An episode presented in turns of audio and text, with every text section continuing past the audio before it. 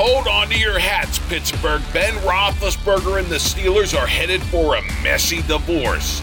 And if it's not the Steelers, which team will it be for Big Ben?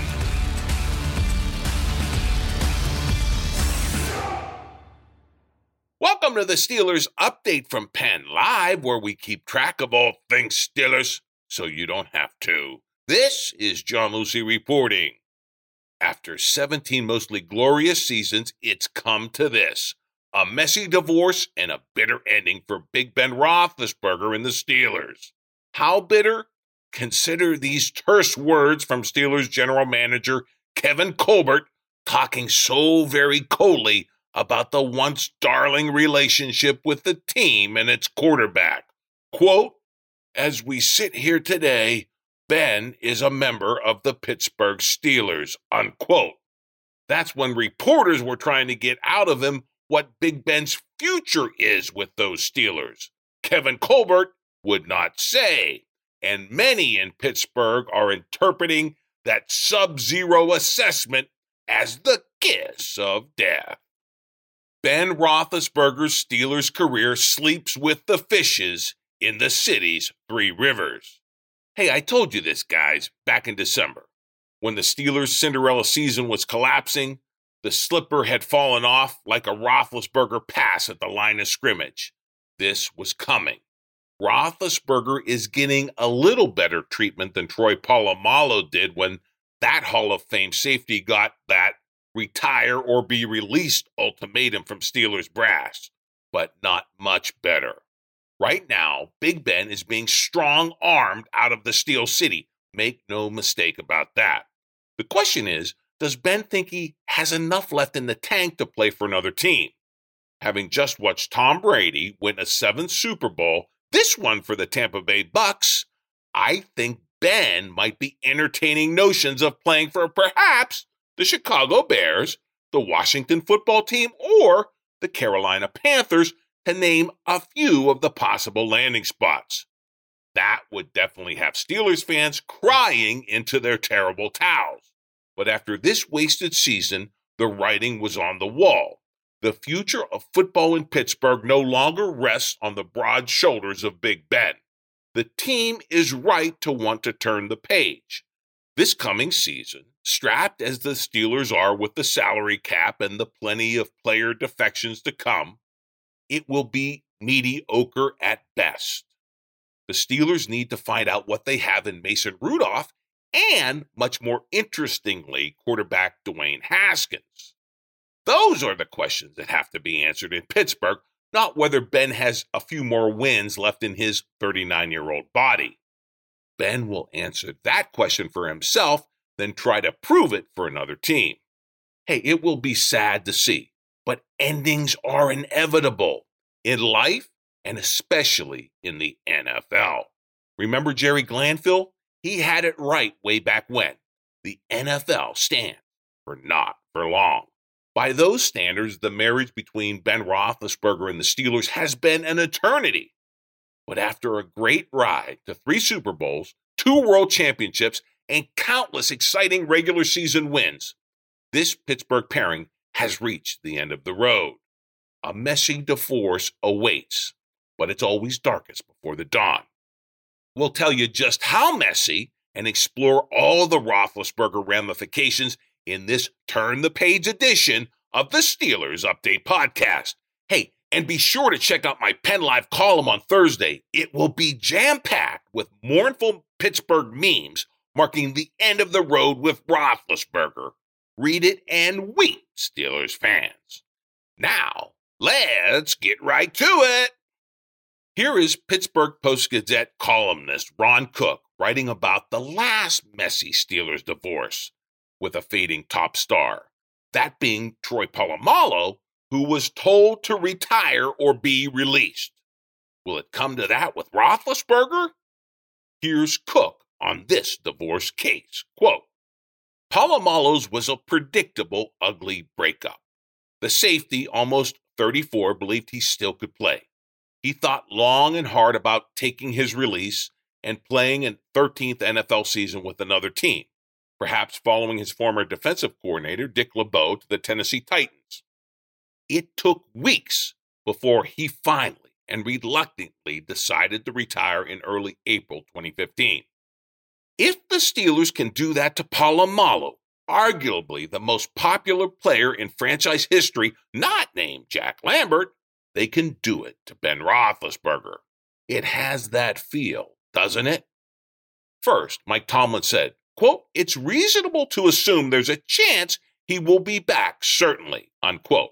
Then Art Rooney II said he would like to see Roethlisberger back, but quickly added, quote, there's a lot of work to be done to see if that can happen, unquote. Finally, Kevin Colbert chimed in last week with what many interpreted to be a kiss of death when he said, quote, As we sit here today, Ben is a member of the Pittsburgh Steelers, unquote. Got that? Just don't ask about tomorrow because you might not like the answer. There's a big difference between Polamalu and Roethlisberger. Polamalu was done. Roethlisberger, even though he will turn 39 next Tuesday, still can play at a high level. He showed enough last season, his first after elbow surgery, to make anyone think he would give the Steelers their best chance of winning in 2021. Certainly better than Mason Rudolph or Dwayne Haskins. So the drama surrounding Roethlisberger's future drags on. The longer it goes, the less likely it seems he will play again for the Steelers. Certainly, Roethlisberger wants to keep playing. It's hard to imagine him going to another team and starting over. I don't know that he would want to do that to his wife and three young children. They are entrenched in Pittsburgh.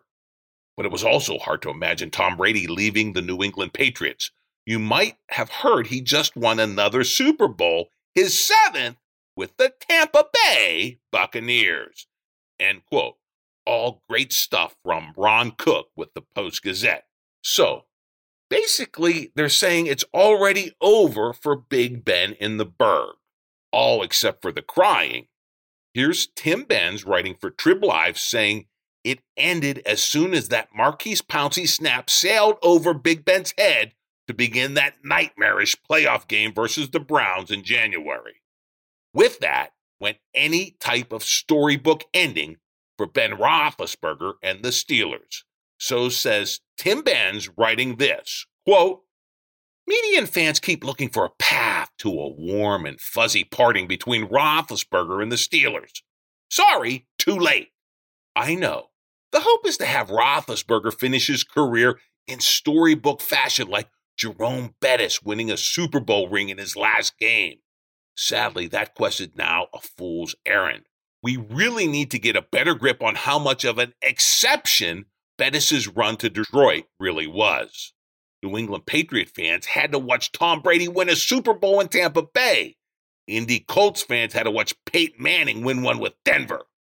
So it rarely ends in sunshine and daisies fashion as it did for Bettis, and it won't for Ben Roethlisberger in 2021.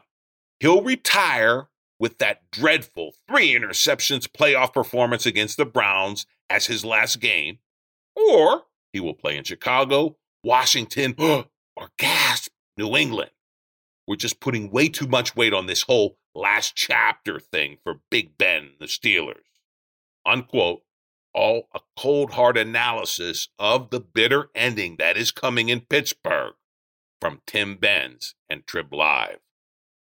The bottom line that Benz is hitting at is ends are inevitable, and it has come for Ben and the Steelers but not, say, for Ben and the Chicago Bears, perhaps? If Roethlisberger still wants to play, he will have to do it for another team. How about the Bears? So says this tweet from Pittsburgh sports radio host Andrew Fillipponi. Quote, former Steelers front office man Doug Whaley on 93.7 The Fan. Quote, if I'm Ben's agent, I'm looking at the quarterback carousel.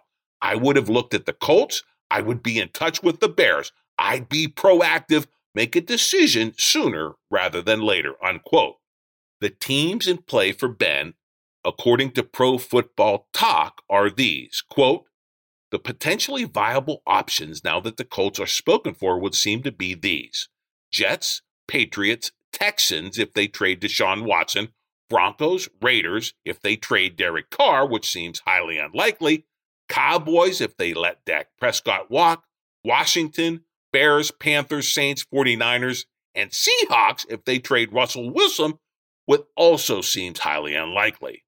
That's the broadest universe of arguably realistic possibilities for Ben Roethlisberger, unquote, all according to Pro Football Talk.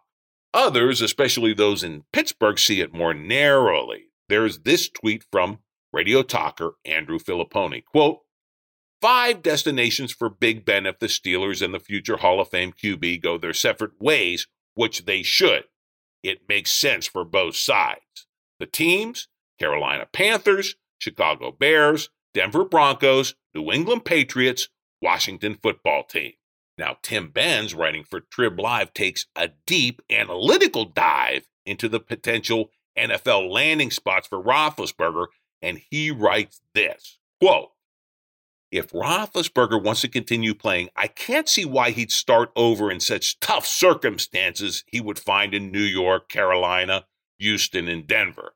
I also don't envision Roethlisberger wanting to work in Kyle Shanahan's San Francisco offense.